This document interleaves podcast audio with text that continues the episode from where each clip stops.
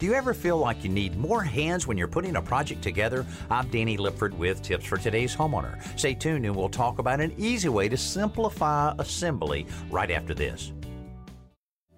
You know that feeling. You're trying to assemble something that requires small pieces of hardware in tight spots. There's very little room for a hand to hold the part, let alone for your drill driver to drill a pilot hole or drive a screw. Or maybe you're trying to work overhead where you're fighting gravity as you try to hold a tool, a fastener, and the hardware. Try this instead. Cut a small piece of double sided tape, like carpet tape, and stick it to the back side of the hardware.